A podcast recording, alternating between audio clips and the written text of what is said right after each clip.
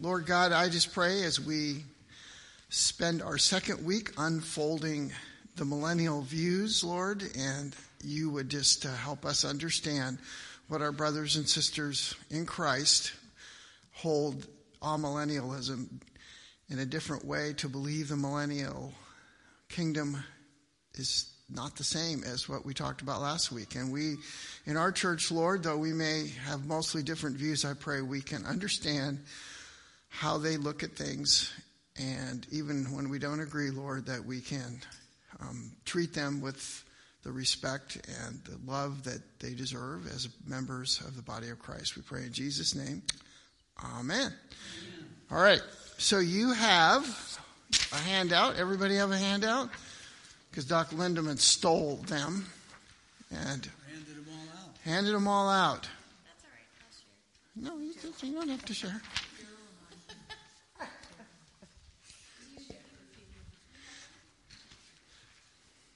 I'm good. I have it on my computer. Um, I actually need like a something to. Well, no, no, no. I, I, I don't need the outline. I, I, I just, uh, I have the full thing up there. Oh, the, yeah, but yeah, I don't think, I don't think, I, I think the, the tilt on it will be, anyway. So when we say the word amillennial, what ah means, as you probably already know, means no, right? It's so atypical, ah, it's not typical kind of thing. So, amillennialism so means no millennium, but here that they would say that really is not a fair title for what we believe. We prefer that it would be a real, present, invisible, and spiritual millennium. So it's not that there isn't one, it's that it's in a different form than a literal thousand years. So these aren't people who are saying the millennium doesn't exist, but they're saying it exists in a different way up in heaven spiritually in a and so it's just as real if not more so. It's just you can't see it. This has been amillennialism has been the generally accepted position of christianity for probably since the mid to late 300s ad thanks to augustine if you've read or studied any of Augustine's writing. A lot of good stuff, but his view of, of prophecy and scripture was tending to uh, not see it literally. And that was a change. You remember last week we talked about church fathers like Origen and uh, you know Athanasius and those who believed that there was a literal thousand year millennium, but they did not believe um, that Israel necessarily had a place. So we have, even with premillennialism, there's the early classic version, and then there's the later uh, version that Darby and others, and you know most commonly, would be called uh, dispensational premillennialism. Even you don't have to be a dispensationalist to believe there's a millennium and Israel has a place, but that's kind of the label it gets. So the Roman Catholic Church, the Eastern Orthodox Church, so for hundreds of years, those are the two branches of the church, East and West. Even in, in the Reformation, most of the reformers like Calvin and Luther and such believed in the amillennial viewpoint. Now next week we'll do postmillennialism, and they were kind of mixed together. They weren't differentiated until a little bit later. Um, so the postmillennialist history would be the same roots when we get to that. So most mainline Protestant denominations would hold to uh, millennialism, but do not assume because I said mainline denominations, everybody who believes this is liberal, who do not have a high view of Scripture because that is not true. Where did I put my water? Oh, there, good, because I'm about to cough after all that. So, this, like I said, majority view of even today, if you take away the evangelicals and Baptists and such, well, they are evangelicals then, um, th- this would be in most churches across the world. This would still be the view. It's been the historic view. And so, we want to understand what they view. So, being that, that you have some, like, uh, I mentioned the name Sam Storms last week, and he is a, a very conservative, believes in scriptures and inerrant. And then on the other side, you have liberal churches that hardly some of them even believe Jesus is God. And so if they all hold to this, there's going to be a big range within amillennialism of the things that they say. So we're going to be looking more at what the conservative amillennialists would say. Okay, so first, just like last week, we are going to look at interpreting on your outline apocalyptic literature, which means, remember what apocalypse means?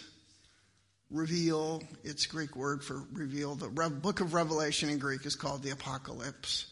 So here we have the prophetic literature in both Old and New Testaments.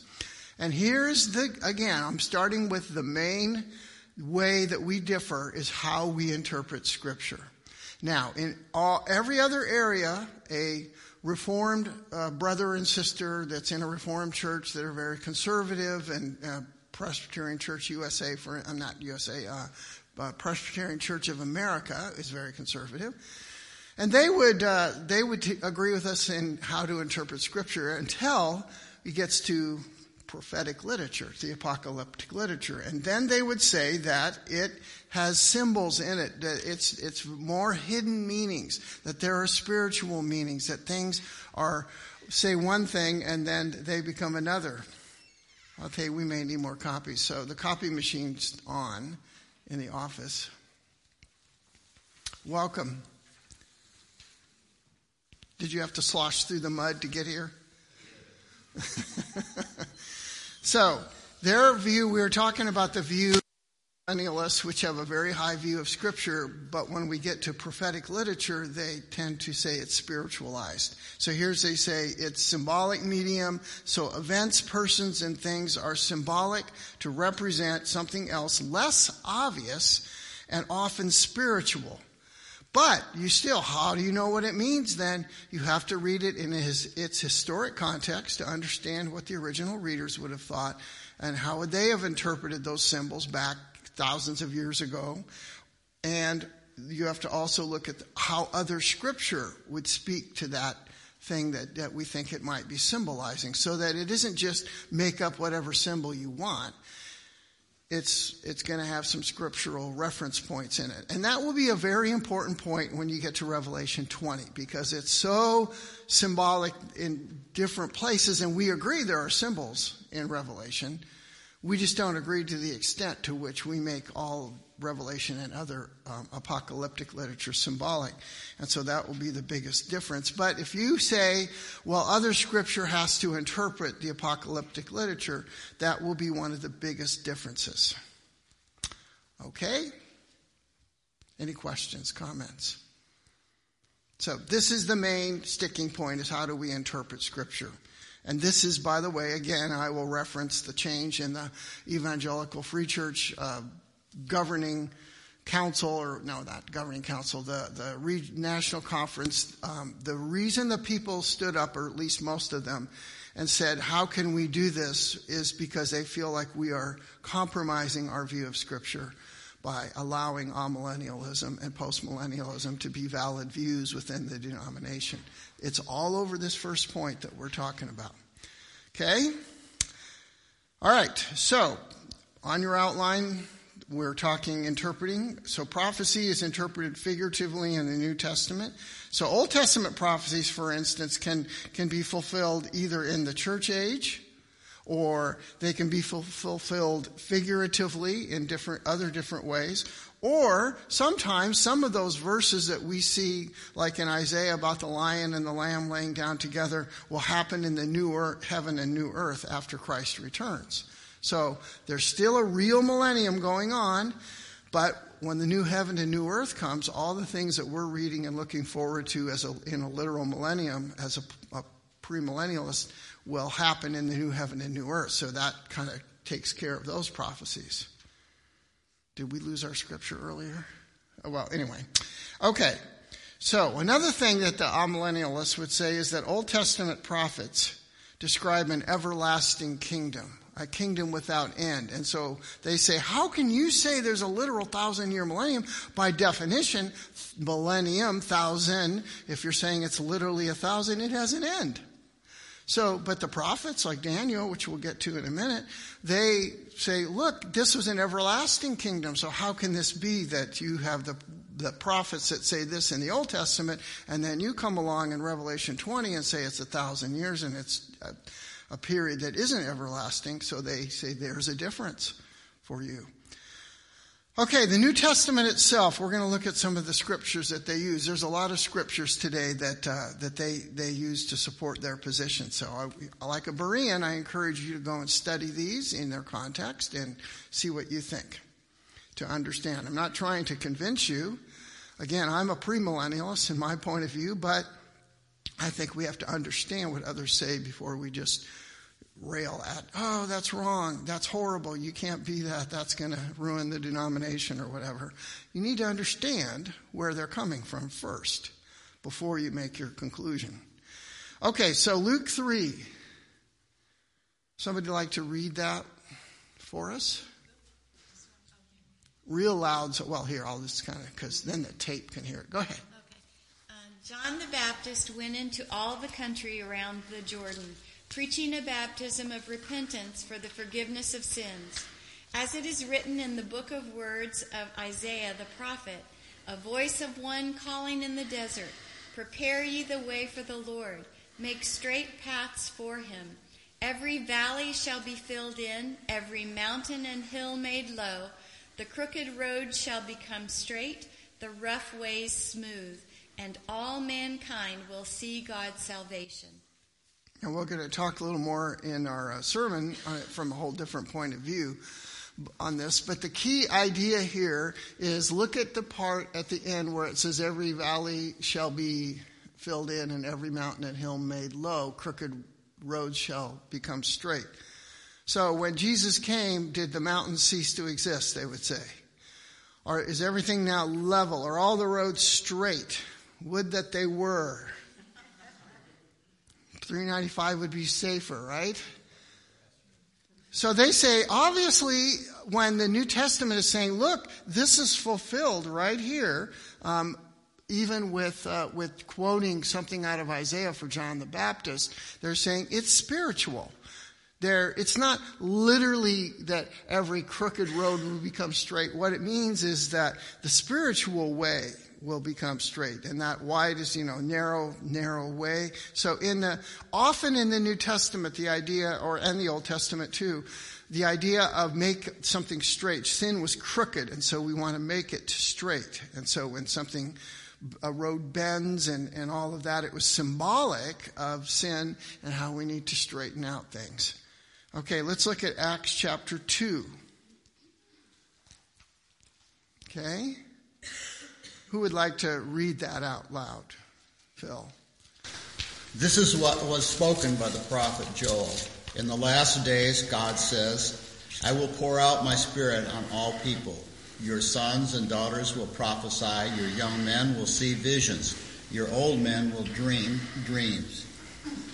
Even on my uh, servants, both men and women, I will pour out my spirit in those days and they will prophesy. I will show wonders in the heavens above and signs on the earth below blood and fire and billows of smoke.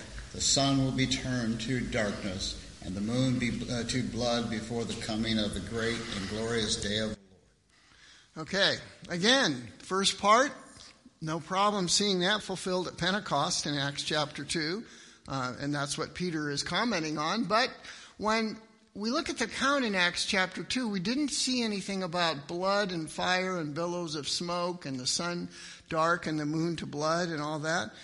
And so they would say, see, this is, there's symbolic fulfillment from the Old Testament. The New Testament itself is interpreting Old Testament prophecy with symbol, with symbols. Do you see that? See why they say that? Not asking you if you agree with it, just saying, Okay, so we're the amillennial view says that they interpret scripture, uh, prophetic scripture, as symbolic by and large, or spiritually fulfilled in heaven. Usually, it's one of those two. And so we're saying no, you can't do that. It needs to be a literal fulfillment. And they're saying, but look at Acts chapter 2. Even the New Testament itself took an Old Testament prophecy and and, uh, and quoted Peter in saying Peter himself applied this 2,000 years ago as there's a symbolic part because he's reading something that didn't literally happen. We don't have the record of all of these big cosmic events. We see these cosmic events as happening in the tribulation. And we see them as future. They're saying Peter is quoting this as being fulfilled, and he says this this is fulfilled right now before your eyes, what the prophet Joel said. And it's and it includes a part that that they would say is symbolic because there wasn't literally a big cosmic thing with the sun dark and the moon blood and that kind of thing. They. They're saying that there's a symbolic fulfillment of the last part of the earth's blood and, and the sun darkened kind of stuff. Okay? And they're using this as, a, as an example of authority that the New Testament itself uses uh, symbolic interpretation of Scripture. Nope, symbolic right then and there. Right then. Uh, right there. This, the, the people are speaking in tongues and, and the Spirit's poured out. And see, the rest of it is the symbolic part, because the first part's literally fulfilled, but so it's all one big, you know, thing that's tied together. No, we believe that. They don't. Okay, they don't necessarily see that in that way. The point of it is, is that they're using uh, the New Testament uh, prophecy, interpretation of prophecy, and saying it's it's symbolic. So they think we've already been through the last days. We're coming to that. Okay, just keep keep with it. last days are coming in this kind of thing, and uh, and so, but when when it talks about the last days, and they do they do kind of talk about that, saying against the premillennial point of view. They say the Old Testament prophets wrote about the, the last days a lot, and and if uh, you go and study in the different prophets, they really kind of had a variety of of applications and meanings, and so it was a very wide and diverse kind of reference point. Last days. But they say the last days, the amillennialists, were about the church age. And so if there's a thousand year time, a period that's coming, and this is the premillennial view, then we say here's the last days and the tribulation where we see these things fulfilled. And then there's a millennium, then there's some more last days. How can there be two last days? You know, I remember a children's story where they had a bunch of chocolate chip cookies and the frog and toad said, let's have just one more last cookie and then let's have one more last cookie after that. They're saying the same thing. You can't have last days in the church age at the end before Christ comes and then turn around and say there's last days a thousand year later at the end of the millennium. Which is it going to be? Which is last days? So that's one of their arguments against premillennialism. Okay? So, any other questions about the New Testament itself, how it interpreted some of the prophetic passages, and they're using that as a a way of proving their point is valid. Yes, Dan? Well, I just think that Jesus spoke of the time that he was here as being the last days, didn't he? Yes, and he did, and, and uh, someone taught about that in Sunday school, but I can't remember the guy's name. Anyway. no, it was our beloved Dr. Lindemann taught a lot about the, how Jesus in Matthew 24 in the Olivet Discourse talked about what you know the, at the end end of time. So you know, i have to throw in my own interpretation. How do I answer those things? Is that um, the thing that you see on the screen with the moon turned to blood? Peter can be quoting that without saying it's all fulfilled right now. I mean, so I'm basically I'm agreeing with what, what Lori's saying. How can what what the heck is he saying here? Is that yes, some of, of Joel is fulfilled now, and some of Joel is going to be fulfilled in the end times before Jesus comes. So there's nothing requiring that just because he quotes that, he's saying that it was spiritually fulfilled in 2,000 years ago. Yes, Dr. Don. Double fulfillment. I believe there's a lot of double fulfillment. I referenced Isaiah 7:14 about the virgin being with child that there was they think was a fulfillment somehow of that whether it was a, a miracle back then or it was just an unmarried woman that she will by the time this unmarried woman has a child, Syria will be no longer a threat to you. That was that was going to be kind of the sign to them. And so it was a, a, more mundane fulfillment in Isaiah's time, or it could have been miraculous. And then, of course, the New Testament pulled that out to cite the virgin birth as a prophetic. So there's double fulfillment a lot. Okay, and there are a whole bunch of other uh, of ways. If you want to see the scriptures, I can give them. I mean, I got a big long list of, of, of New Testament, Old Testament fulfillments. Okay, so number two, Roman numeral two on your outline, God's kingdom is present spiritually. Okay, so we looked at scripture and how it's interpreted.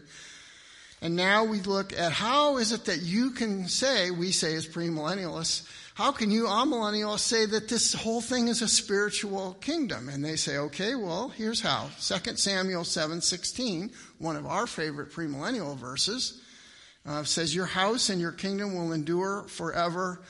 before me. And we know God is spirit. This is reference to heaven. So your throne will be established forever. We don't see it literally on earth, so it must be fulfilled spiritually in heaven to fulfill that unconditional promise to David in 2 Samuel 7 16. Another verse, Matthew 12 28. But if it is by the Spirit of God that I drive out demons, then the kingdom of God has come upon you.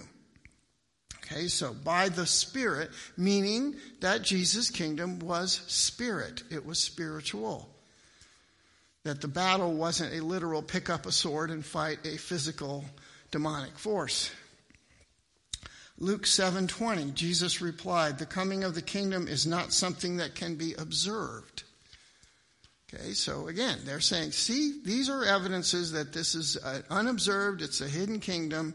But my answer is, but Jesus literally was there on earth bringing a kingdom that might have been spiritually for the heart doesn't mean that it, it removes any literal fulfillment on earth of that kingdom. Dr. Don. Pontius Pilate didn't understand that when Jesus made that response. Right. Now he had, yeah, when Jesus, when, yeah, that would be another one the amillennialists could quote is, My kingdom is not of this world is what, so you're a king. Yes, it is as you say, but my kingdom is not of this world. Okay, again, how do you want to interpret? You could say, oh, look, that, that's, that means it's all a spiritual kingdom. We say, partly it's a spiritual kingdom, but one day it will be literally fulfilled when Jesus reigns physically on earth. But that's the premillennial point of view, not the amillennial. Peggy. And even Christ's disciples who walked with him didn't understand that whole kingdom situation, what his role was. They thought he would literally be this. King. Right. And so they, even though they were with him daily, they didn't. Right. The disciples understood a physical, real kingdom. But the problem there is that they had the wrong vision of that physical kingdom. And so the uh, millennials say, but the whole thing was spiritual. And it was in the sense that Jesus didn't come to overthrow Rome, he came to overthrow sin in the human heart. It was a different revolution, much bigger and more lasting and more important and, and more powerful than just overthrowing the Roman Empire. And remember, at that time, they just saw nobody could ever overthrow the Roman Empire. Daniel's prophecy talked to them like iron, you know. So there was the gold statue and other different metals, but iron is the one that's strong. It's maybe not as, as valuable, but it was strong. And so they had no vision of how in the world would this kingdom ever end. And they were so beleaguered by that, that's informed the disciples, get us out of this. This is awful. These people are horrible and they're godless. Okay. So that is under the, the present spiritual kingdom, lots of verses there. Number three on your outline, the church fulfills the Old Testament prophet promises to Israel, and the church becomes the new Israel. And, you know, I won't give you all the verses, but, you know, you could look, for instance, in Ephesians 2, where it says that the, he makes the two one, the dividing wall between Jews and Gentiles is taken away, and it's just one. So you could cite that. And, and, they, and amillennialists do. They say there's no postponed plan for Israel. By the way, there are some who would disagree with this, some millennialists. Kingdom of God is a spiritual millennium, It's present in the world today, the church is part, the one fulfilling it literally on earth. And it's in the presence in heaven where Christ is spiritually reigning right now on David's throne. I think we all agree, David, uh, that uh, Jesus is reigning on David's throne in heaven. We don't see the full fulfillment of Jesus' reign on earth. We believe, though, we will one day. And I feel like it has a, it's, God is going to accomplish what he started in Eden. And he will, to do that, he's going to have a, his, his reign on earth. After all the many thousands of years that man has messed it up, we'll have a thousand years to be what, what closer to what God originally intended. And I, I personally, this is my, what, one of the things why I believe in premillennialism, is that it, it fulfills God's desires. And I think God's desires aren't going to be thwarted by man. And so, yes, there will be a new heaven and new earth, but first there's going to be something that accomplishes the original purposes God set up because there's just a certain, for me, a completion that that brings.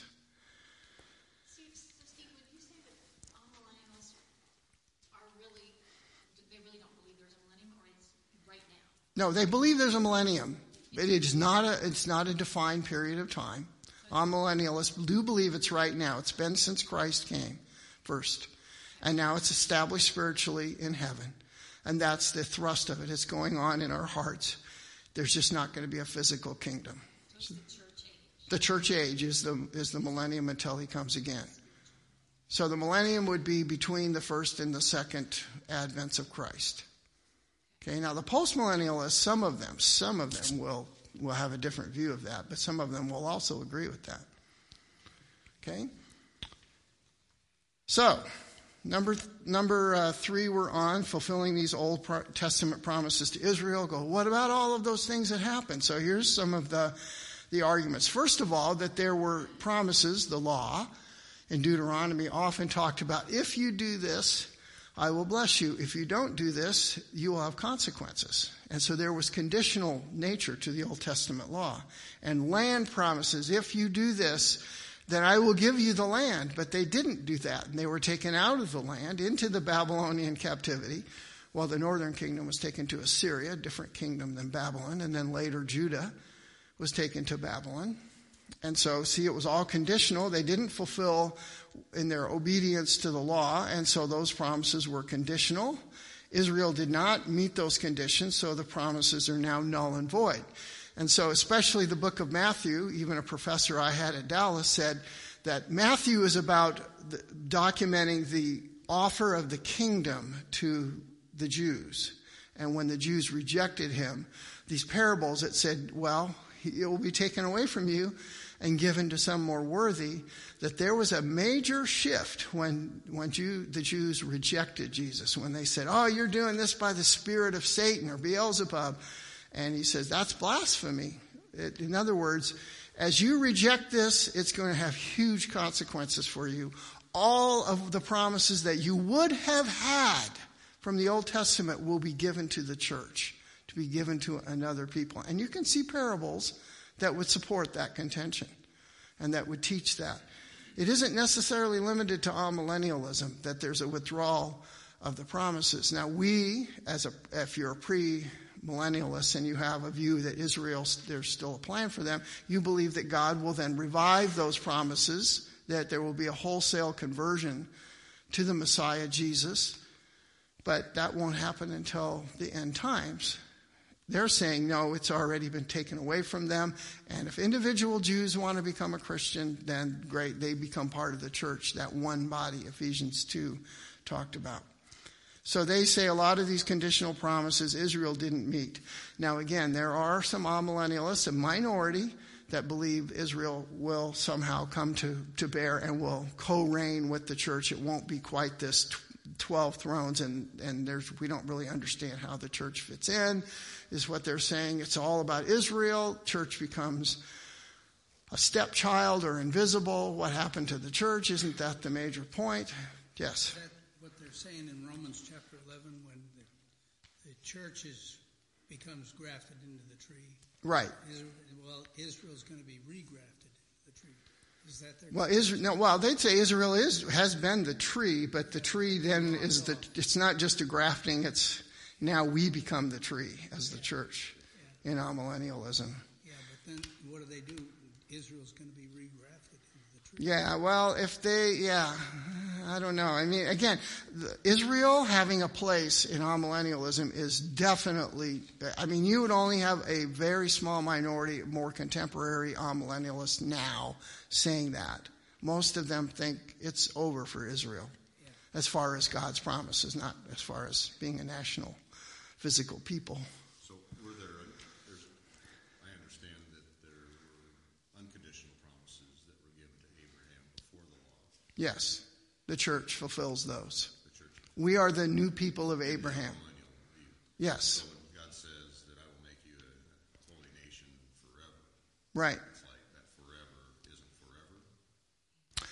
Well, we take it like this. So when Peter writes that you are a, a, a royal priesthood, a holy nation, a, a people chosen by God in, in 1 Peter 2, right? He's talking to the church, unless you think that, that he only wrote to Roman Jews and that was only for them. But most of the people say, no, this was to the church. So therefore, the church has, has assumed and taken over the Abrahamic promises, is what they would say in the amillennial view. If God wrote the promises to Abraham, why, uh, what makes you think that he, that ours are valid then? Because the New Testament says that they are to us. The New Testament takes over, and they're quoting those verses that talk about the one people, the church becoming um, the new holy nation, and that kind of thing. And so they're the God promises of God, they would say, are irrefutable. Israel, they were given conditionally. They haven't been given conditionally to the church. They've been given unconditionally on the blood of Christ. So the condition, the, un, the condition, the conditional or the unconditional promises to Abraham is what it kind of comes down to. Well, no, I don't think that amillennialism would say that the, the promises to Abraham were, uh, were conditional. They were conditional for Israel to be included in them, but the promises will be fulfilled. They will just be fulfilled by the church instead because Israel rejected God and then rejected Messiah. Okay. I, I don't see the church doing much better than the Israelites. Well, there are parts of the world where the church is doing pretty well. It, it's just not in America, which also is in the sermon about the decline of the number of churches and such. But it doesn't mean that will always be that way. And the postmillennialists, one of their arguments is because we say, look, things aren't getting better, they're getting worse. Look, and they go, well, don't look at it right now. You don't know. It could be another thousand years, and who knows what things would look like in a thousand years of once we Christianize the world. Yeah, Pastor, but uh, now God is bringing Israel back to himself, right? I mean, they were uh, reformed a nation in 48, uh, Yeah. and then, of course, the, the Six Day War uh, in 67, June of 67, uh, retaking of Jerusalem. Right. Jerusalem. Uh, so he is bringing Israel back. according to the premillennial view, the, the our version of the premillennial view, yes, the, of course, 1948, taking the land, taking Jerusalem in 60, 1967, huge uh, support for the premillennial position, as they would they would say. See how this supports historically. Who would have ever imagined how this could happen? And now they're back in the land, and now they're back in their capital. Amillennialists would say, "Yeah, great, but you don't know what's going to happen down the road." Uh, and that doesn't mean Israel will have uh, some special plan apart from the church in God's kingdom. And that's, I think, for me, I ask myself, what is the driving force? Is there, are they anti-Semitic? Some of them were. But I think it's because they feel the church gets pushed away after the return of Christ and become unimportant. And this is, this is my opinion. I think they are trying to find a way to explain what Scripture's saying using Scripture, being true to Scripture, that doesn't make the church basically disappear and just kind of be the people sitting in the, in the seats while Israel's on the field doing the, the, the ruling and governing and reigning. I think that bothers them. And I've heard a millennialist guy came to Egypt and, and he presented that one of the reasons he thinks um, that is that we have so much trouble in the Middle East is that the U.S. props up Israel, the U.S. government, and the U.S. evangelical community, and their support for Israel make things worse because of what they do. So I don't I don't want to get into a political debate on that one. I'm just saying he he was very. I mean he gets uh, he gets labeled as anti-Semitic, but he's an Anglican priest. You know, Pastor, I was thinking like uh, Genesis uh, 12.3 talks about God will bless those of us who bless Israel. Yeah. right? And um, I Okay, so so but that's all that's all the debate between premillennialism and amillennialism. So because I'd love to talk about it, but we don't have time to go into all of the how how can you say this amillennialist and here's the premillennialist counterpoint. Um, it's a great thing to study, and yes, uh, Genesis 12 is critical, but again, the church takes over those promises. Okay, so we are on number three the conditional promises, uh, and then the ones that you say were not conditional, they are fulfilled in the new heaven and the new earth. That's under point three. Now, number four, the end comes when Christ returns, and they quote several scriptures.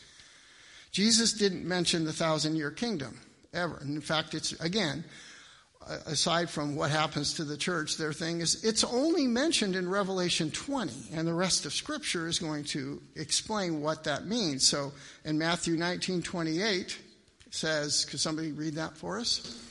I tell you the truth, at the renewal of all things, when the Son of Man sits on his glorious throne, you who have followed me will also sit on twelve thrones, judging the twelve tribes of Israel. And then go ahead and read Matthew 25, 31, 32, and 46, please. When the Son of Man comes in his glory and all the angels with him, he will sit on his glorious throne, and all the nations will be gathered before him, and he will separate the people one from another as a shepherd separates the sheep from the goats.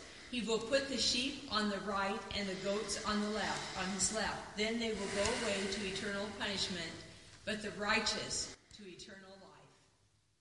Okay, now the before 46, but at the end of 33, we're in the middle of in Matthew uh, 13. There's several parables that kind of pick up this theme. The parable of the tares, the parable of the dragnet, which is the good fish and bad fish, and we already did the, a little bit of the sheep and the goats uh, from Matthew 25. That all of these are proving that the end comes, and there's no mention of a millennium in any of what you see up there on the screen at the renewal of all things, the Son of Man sits on his throne, and then the 12 tribes sit the 12 thro- on the 12 thrones. The separation of the sheep and the goats. Jesus comes, he separates the sheep, they go with him to rule. The goats go to hell. And they are judged and go to hell. And, and amillennialism has a very strong view of judgment and hell. Okay? Then Jesus himself in John 5, somebody mentioned this. John 5, 28 and 29. Can someone read that for us? A time is coming when all who are in their graves will hear his voice and come out. Those who have done good will rise to live. Those who have done evil will rise to be condemned. Jesus is talking about a resurrection of the good and the evil the same time. Okay, there was a comment there. So it, and the verse ends at will rise to be condemned. So, so you see the, the comment. Jesus is, there's, there's no mention of a millennial period in between. But the premillennial point of view says that we go, as Christians, we're judged when Christ comes back at the Bema seat. Corinthians second, First Corinthians talks about that. But Revelation talks about a judgment of the great white throne at the end of the millennium. So we separate those by a thousand years or so. And so uh, Jesus does not mention that in his words, in his verses. So their Bema seat and the great white throne are the same judgment. Yeah, it's all it's a well, yeah, it's all one judgment. Maybe there's a I'm I, mean, I haven't read how they would say is it on the same day at the same place, but it's at the same time at the second coming. No mention of a big thousand year kingdom in between. And then Daniel, also, uh, of course, John 5, we would say, is more recent, carrying more weight. Multitudes who sleep in the dust of the earth will awake, some to everlasting life, others to shame and everlasting contempt, from Daniel 12, 2. Acts 24, 15, there will be a resurrection of both the righteous and the wicked. Doesn't mention resurrections, which you would sort of think you should do if you're having a thousand years between them. So these are some of the points of view that they use. A few more verses that they have. Oh, we're kind of wait. We well, I'll, I'll let's put them up. Second Peter three ten. This is an important one. The day of the Lord will come like a thief. The heavens will disappear with a roar. The elements will be destroyed by fire, and the earth and everything will be laid bare. That day will bring about the destruction of the heavens by fire, and the elements will melt in the heat. But in keeping with his promise, we are looking forward to a new heaven and a new earth where righteousness dwells. So again, amillennialists say there's this isn't going to be you know a new heaven and new earth for a millennial period. It's only the reference to the new. Uh, uh, there's this re- refers to that end time for that starts forever. It's not a thousand year ending point. You can look up Second Thess because we kind of need to go on, but so resurrection, same day, no time span in between. Second coming, judgment, and then the eternal state with the renewal of the earth and the new heaven and new earth. Okay, now, back in uh, point five, thousand in Scripture is used, they say, as a round number, not an exact count. It's used symbolically for all. So, how do you come up with thousand? Well, the perfect number seven. The number of the Trinity is three. So you add You add those together, you get 10, and then you do that times to the third power. Again, that holy number is 1,000. The point is, they say it's, it's used as a, a kind of a generalization. Okay, come on, amillennials. How can you say that? Well, look at First Chronicles. He remembers his covenant forever. The promise he made for a thousand generations. Literally a thousand generations? It, can we like cite the point where the generations end? Psalm 50, 10. For every animal of the forest is mine, and the cattle on a thousand hills. All right, so thousand isn't literal. So we go to uh, Revelation 20. And so here's again, I've mentioned this. So because it's, it's, it's hard to understand, there's so many symbols in Revelation, we use other scriptures to interpret Revelation. We need to use the plain scriptures to interpret the obscure ones. And so it says in Revelation 20, and we did this last week, um, the word then I saw occurs in Revelation 32 times, and that's going to be how, Rev- so this starts off. It doesn't say then I saw, but that's the same expression in verse 1 of Revelation 20. I saw. So all the other times in Revelation, this is like just seeing, saying, did John saw this, then John saw that. Doesn't mean it's chronological. This is thematic, and so it's going back and doing a retelling of what will happen. So we have this big war at the end in Revelation 19, and then John says, Then I saw this other vision. It doesn't mean it had to happen after, chronologically after. So um, we have the angel coming out of heaven to Satan then. Okay, let's, uh, can we go to, Revel- do we have Revelation 20, verse 1 and 3? Yeah. Oh, yeah, go back. Go, yeah, go forward. So, Revelation, I saw the angel coming out of heaven. Notice we, we read this last week. He seizes the dragon, he throws him into the abyss, and he locks and seals it over him to keep him from deceiving. No, notice the lock and seal going on there. You say, well, how can you, how can you say that? How, this sounds like Satan. Uh, obviously, Satan's running around at work, and their answer is that Satan can no longer deceive whole nations, but he can still re- deceive individuals. It's symbolic for his power being very limited. But how can you say that? Well, glad you asked that, they say, Matthew 12. How can anyone go forward? Yeah. Uh, how can anyone enter a strong man's house and carry off his possessions unless he first ties up the strong man? Then he can rob his house. Now is the time in John 12, 31. Now is the time for judgment on this world. The prince of this world will be driven out. So now is the time. He's been driven out. So say, see in the New Testament, Jesus is saying, I'm binding Satan. It's just not a complete binding until the end times. But his power is limited. He's not literally put down into an abyss, a literal abyss. Okay, so they're looking at it from another angle. Okay, now on to, real quick, on to Revelation 20, verse 4 and 6. So we have this, we also read, read about the, the different resurrections. So they're the thrones of those who have been given authority to judge, the martyrs, they came to life and reigned with Christ. So came to life as a resurrected term, came to life. And then the rest of the dead did not come to life until the thousand years were ended. This is the first resurrection. They say this is a spiritual resurrection. It's not a literal physical resurrection. What this means is that you were dead in your sins and now you have been resurrected, like Romans 6, to come to life spiritually. The next resurrection after that will be a physical bodily resurrection. And they say you have two different kinds of second death. You have a physical death and you have a spiritual death, which means eternal death and separation from God. So why can't you have a spiritual resurrection in the first one and a, a physical resurrection in the second one? Of course, our answer to that is no place in Scripture is a resurrection differentiated as one spiritual and one's physical. Okay, so also, uh, amillennialism would say there's only one time that Satan deceives the nations. He doesn't deceive them at the end of the church age and then get released a thousand years later and deceive them at the second age. It's all referring to the one time. Okay, so objections on your outline.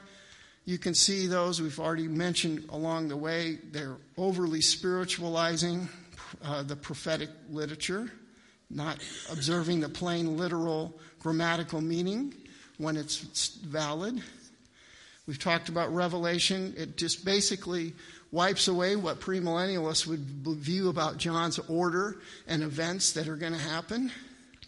Uh, one of the things that amillennialists say is that you have put this thousand years in there and no one's revealed it before.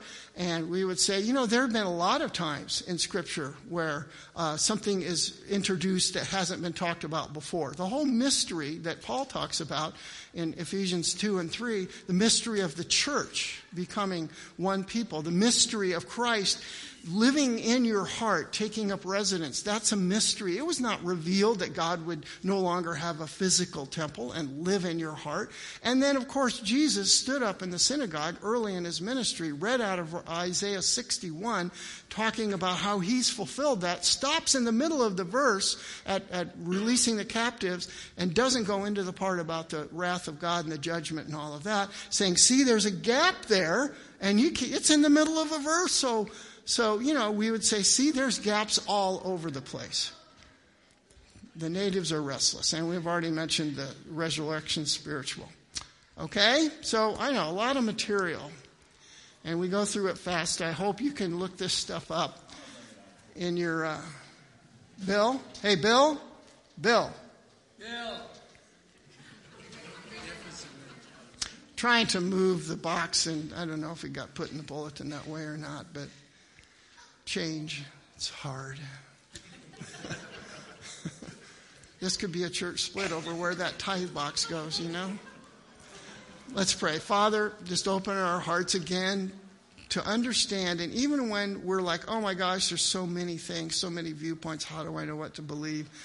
And Lord, I don't mean this lightly, but we can be pan millennialists, and pan is the Greek word for all, where it all pans out in the end. We just need to trust you, God with how things happen and do our best to understand, but hold it loosely. And Lord, just remembering that the bond of the Spirit is most important of all. We pray in Jesus' name. Amen.